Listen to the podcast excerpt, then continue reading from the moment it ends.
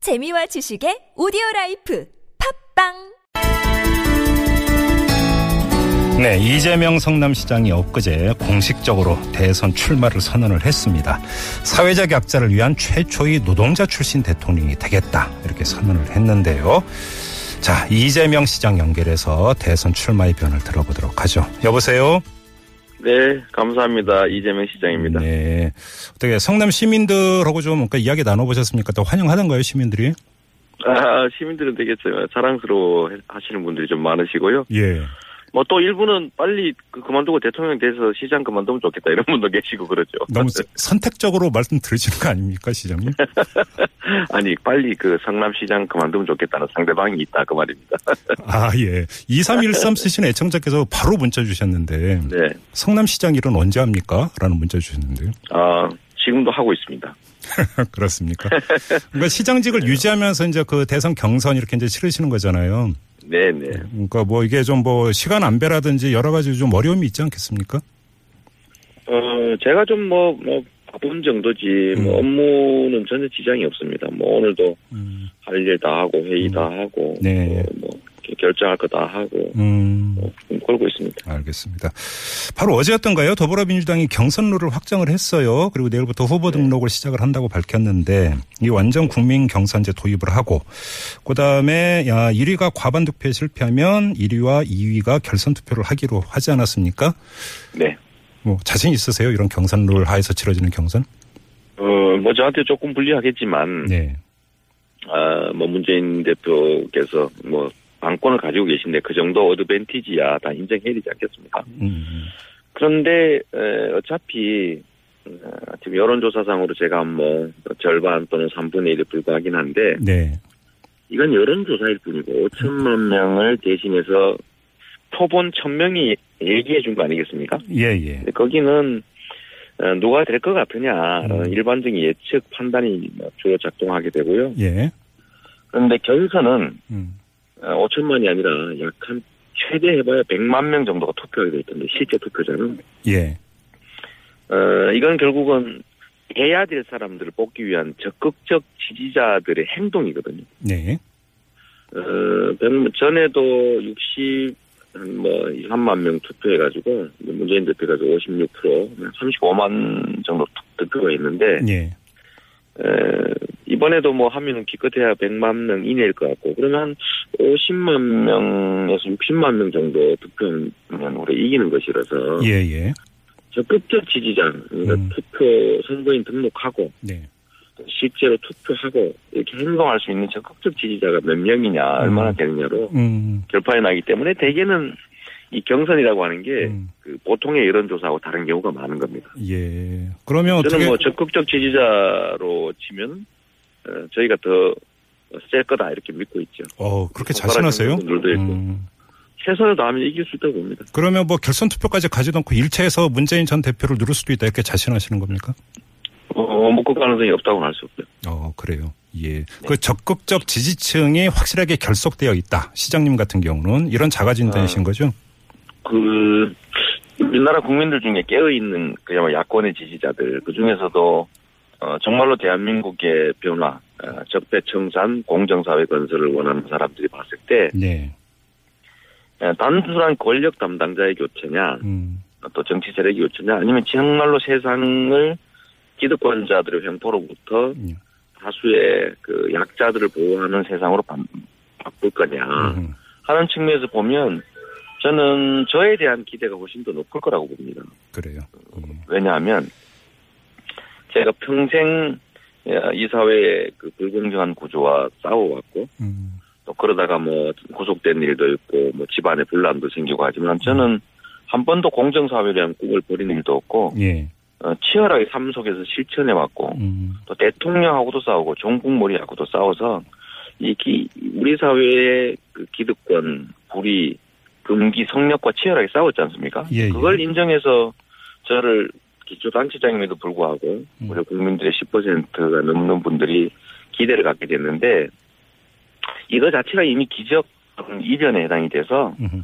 어, 이 이변은 또 계속될 거고 또 한 가지 우리 사회의 가장 강력한 기득권 어, 구악 세력이라고 한다면 예. 재벌 아닙니까? 네. 이 재벌 중에서도 삼성인데 이 삼성에게 저는 법인세도 증세하고 무당한 이익들을 선수해서 불법적 재벌 체제를 해체하고 공정한 경쟁 질서와 음. 다수의 노동자, 다수의 국민들이 잘 사는 그런 사회 만들자고 함- 하는 건데 이 재벌 삼성하고 싸울 수 있는 사람이 누구겠어요? 예.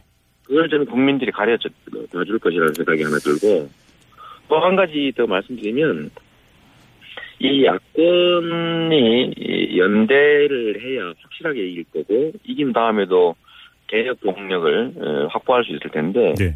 어, 실제로 어, 야- 민주당 내 경선이 끝난 다음에 어, 야권의 단일화를 할 수 있는 사람이 누구일까? 음. 라고 하는 거를 전 국민들이 그 경선 과정에서 반영해서 어, 저에 대한 메리트로 또 작동할 거라고 믿습니다. 잠깐만요. 그 시장님 잠깐만 지금 이 발언은 지금 하신 그러니까 말씀은 이른바 이제 뭐 그 언론 분류법에 대한 비문 세력이라든지 네. 이런 데서 어떤 문재인 전 대표 또 이른바 패권주의를 이제 비판을 하고 있는데 네. 따라서 만약에 문재인 전 대표가 대선 후보가 된다면 야권 연대는 없을 것이지만 시장님이 후보가 된다면 그 길이 얼마든지 열릴 것이다. 이런 지금 자신감의 그 표출로 음. 들리는데 맞습니까? 그렇게 뭐 양자택일로 말할 건 아니고요. 예. 어, 아무래도 갈등이 쌓여 있는 경우보다는 네. 그 갈등이 없는 경우가 아무래도 연합 연대를 하기 더 쉬울 것이다. 음. 예. 그런 예. 정도 얘기지 뭐 패권 얘기한 건 아닙니다. 알겠습니다. 그 지금 관련해서 7585님이 문자 주셨는데 네. 현재 거론되는 대권 후보 중 만약에 꼭 연대를 해야 한다면 누구와 하겠습니까? 라는 문자를 주셨네요. 민주당 내의 경선은 네. 어차피 경선이 끝나면 뭐 제가 이기든 문재인 대표가 이기든 어, 결국 진 측은 또 이긴 측을 위해서 최선을 다해서 함께 뛰어야 될 동지들이니까 예예예. 자연스럽게 거긴 단일화되는 것이고요. 음, 만약 후보가 된다면 저는 국민의당, 정의당하고 네, 힘을 합쳐서 네, 어, 저는 연합 정부를 만들어야 된다고 보는 거고 예. 그러려고 한다면 어, 이 말로 해서 잘 단일화 안 되고 하다 맨날 싸우고 음. 갈등 생기고 헤어지고 하니까 예. 결선 투표 제도를 도입해 놓으면 자연스럽게 음, 연합 정부가 만들어질 수 있고 그러면 1등한 후보는 대통령을 하고 예. 2등, 3등한 세력들은 역할을 좀 나눠서 음. 연합 정부를 만들면 음. 국민들 입장에서 안전하게 이길 수 있고 이긴 다음에 국민이 원하는 개혁 정책을 안정적으로 실행할 수 있으니까 저는 당연히 정의당 후보 또 국민의당 후보하고 연합 연대해야 된다고 봅니다. 그러면 그 이제 네. 당내 경선 과정에서요. 네, 그 일각에서는 박원순 서울시장이라든지 김부겸 의원과의 연대 가능성을 지금 점치고 있는데 왜 그러냐면 네. 뭐 당장 그 야 삼당 공동정부의 이제 뜻을 같이 하신 바도 있고 이 두 분과 여러 차례 이제 어떤 이야기 이런 것들을 나누셨거든요. 그 이런 걸 네. 보면서 결국 삼자 연대가 구축되는 거 아니냐 이런 그 점치는 시각이 있거든요. 어떻게 말씀해 아, 주시겠습니까? 그건 전혀 아니고요. 예. 아닙니까? 그 김보겸 의원하고 이제 박원순 의원께서 야권 연합 정부를 만들고 공동 경선을 하자고 해서 저한테 제안을 했을 때 예. 예, 저는 공동 경선이 현실성이 없다라고 해서 참여하지 예, 않았죠. 예, 예. 어, 그 다음에 어, 그 다음에 이제 당내에서 두 분이 네, 경선 노을협의회도 참여하지 않고 어, 자꾸 이렇게 뭐 바깥 원심력이 자꾸 작동하는 것 같아서 예. 제 입장에서는 판을 좀 키우고 음. 이 판을 깨지지 않게 하기 위해서 예. 어, 같이 참여하면서 제가 음. 어, 결선 투표제를 도입하도록 하자. 네. 공동 경선은 내가 보면 불가능하다. 예. 라는 얘기를 하기 위해서 하- 같이 참여했고, 네. 그래야 이거 뭐 갈라지면 안 되지 않습니까? 네, 네. 그리고 그러면서 제가 당대표, 추미애 대표님한테는 이 두 분들이 참여할 수 있는 명분을 뭔가 음. 방안을 좀 찾아서, 네. 어, 좀 제안을 해 주십시오라고 말씀드렸고, 또 이 두 분한테는, 어, 경선에 꼭 참여해야 됩니다. 음. 공동 경선은 현실적으로 어려운 것 같습니다. 예.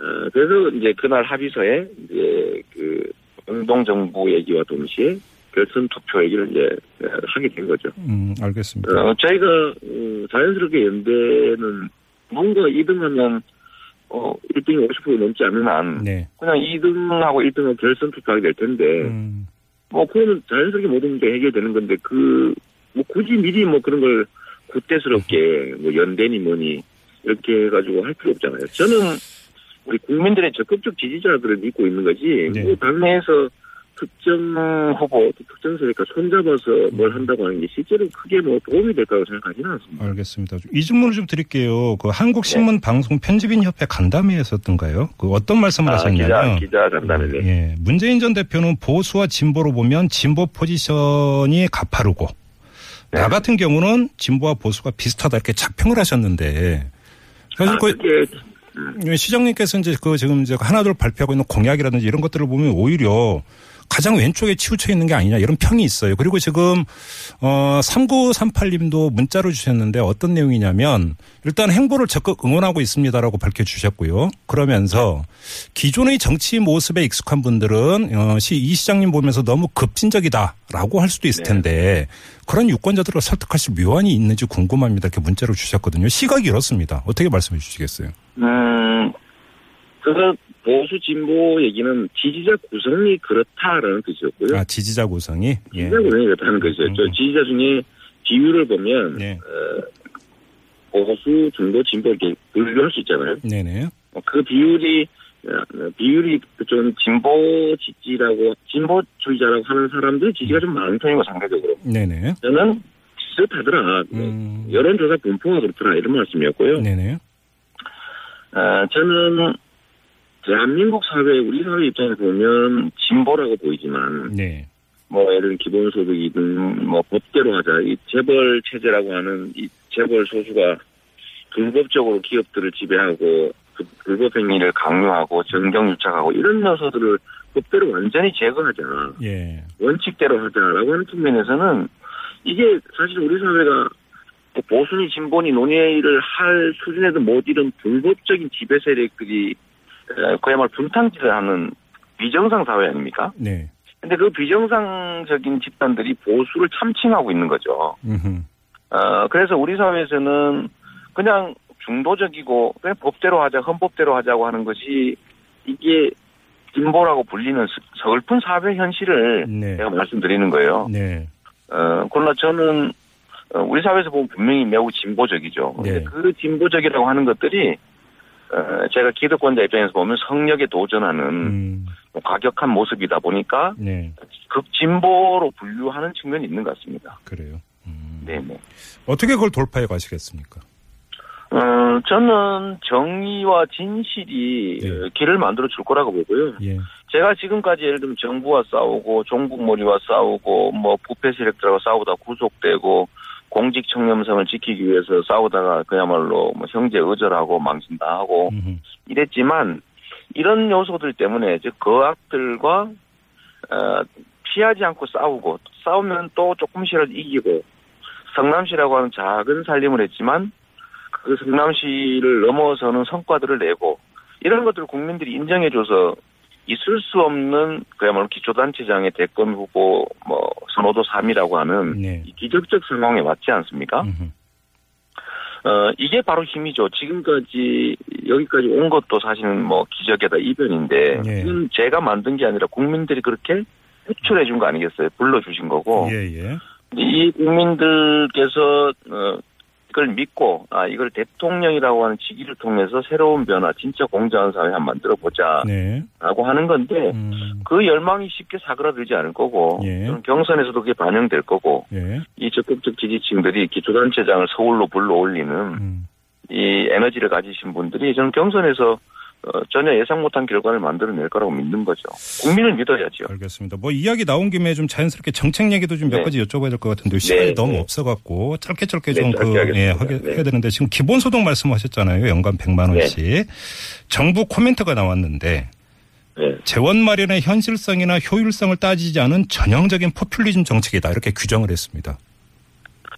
이 정부가 참 정신 못 차리는 사람들인데 네, 자기들 입장에서는 상상할 수도 없고 할 수 없는 일이 많습니다. 예, 그런데 지금 정부가 성남시의 이 각종 복지 정책들을 정부도 하면 안 된다고 해서 법률까지 개정해가면서 소송까지 해가면서 막았지 않습니까? 예, 예, 저를 복지 포퓰리스트라 그러면서 악마라고 그러면서 네, 자기들은 성남시가 하는 일을 보고 악마라고 절대 해서는 안 될 일을 하는 포퓰리스트라고 생각했지만 예, 전- 저는 대통령하고 싸워가면서 그걸 만들어냈죠. 네, 그래서 남들이 보기엔 불가능한 걸 만들어놨는데 음, 제가 실제로 대통령이 되면 국가 예산 400조 중에서 7% 조정해가지고 28조 원을 2,800만 명에게 100만 원씩 지급하고 그것도 지역 쿠폰, 지역 화표로 지급해서 자영업자 560만 명이 다 혜택 보게 만들어서 경제가 선순환하고 성장하게 할 수 있는 이 경제학자들이 모두 다 동의한 이거를 예. 왜 못하겠어요? 그 28조 원 해봐야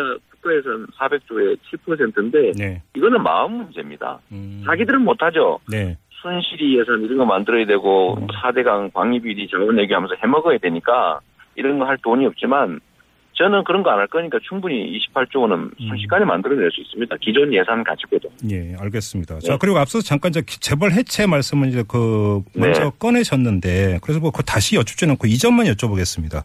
네. 지금 민주당 경선 주자 중에서 네. 이재명 시장만이 재벌 해체를 할 수 있다 이렇게 자임을 하십니까? 아, 실제로 한번 보시면 재벌 중에서도 가장 큰 재벌인 삼성의 이재용이 명백한 불법 행위를 했는데 네. 그 이재용 구속하라는 소리 하는 정치인이 없습니다. 음흠. 두 번째로는 범죄 행위로 얻은 수익을 몰수하는 게 상식에 부합하는데 어디 범죄 행위로 그 죄진 거를 처벌만 받고 재산은 그대로 갖는다는 게 말이 안 되지 않습니까? 예. 이거 환수하자는 법령에 동의하는 사람도 저밖에 없는 것 같고요. 음흠. 또 한 가지 어, 이건 정책적 부분이니까 그 문재인 후보 디스한다고 생각하지 마시고 예.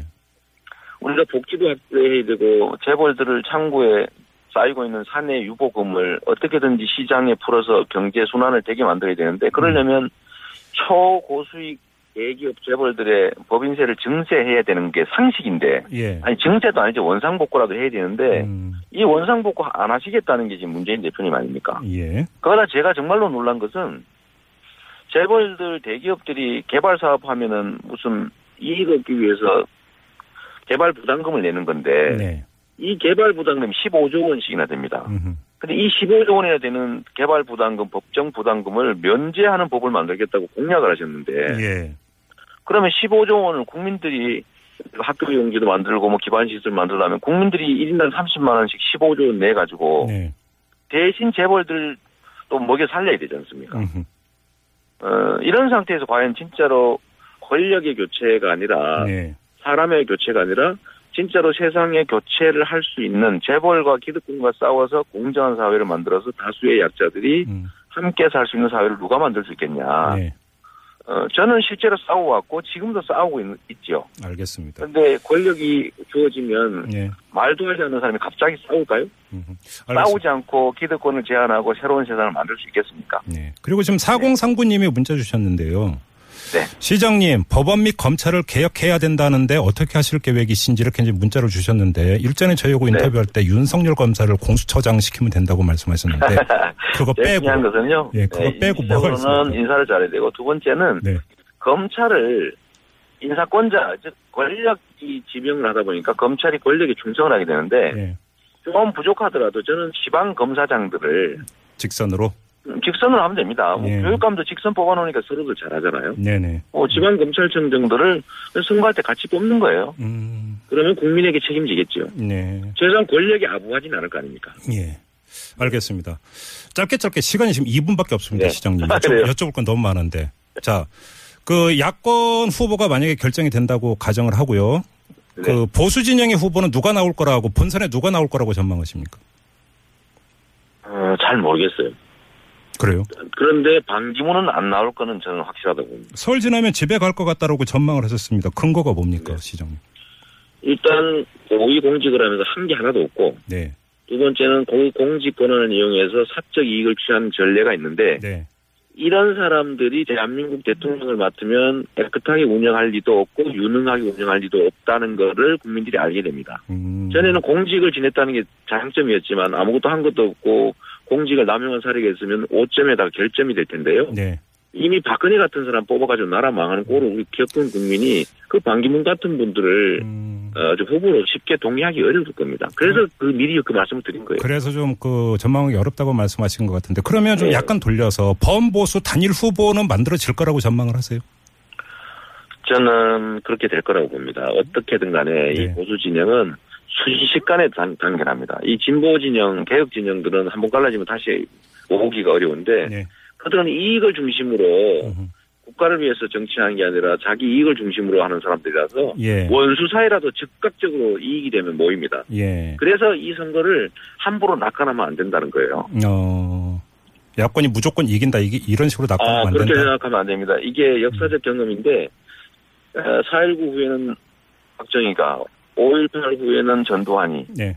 87년 민주항쟁 후에는 노태우, 이거 다 예측하지 못한 일이 벌어진 거예요. 지금도 그 보수 진영들과 그 엄청난 권력과 기득권자들은 순식간에 힘을 합쳐서 대치게 할 수 있습니다. 알겠습니다. 너무 쉽게 생각하는 것 같습니다. 네. 아무튼 이번 설 명절은 많이 바쁘실 것 같은데요. 자, 네. 인터뷰 이렇게 마무리하도록 하죠. 고맙습니다, 시장님. 네, 감사합니다. 새해 복 많이 받으십시오. 예. 지금까지 대선 출마 공식 선언한 이재명 성남 어, 시장이었고요.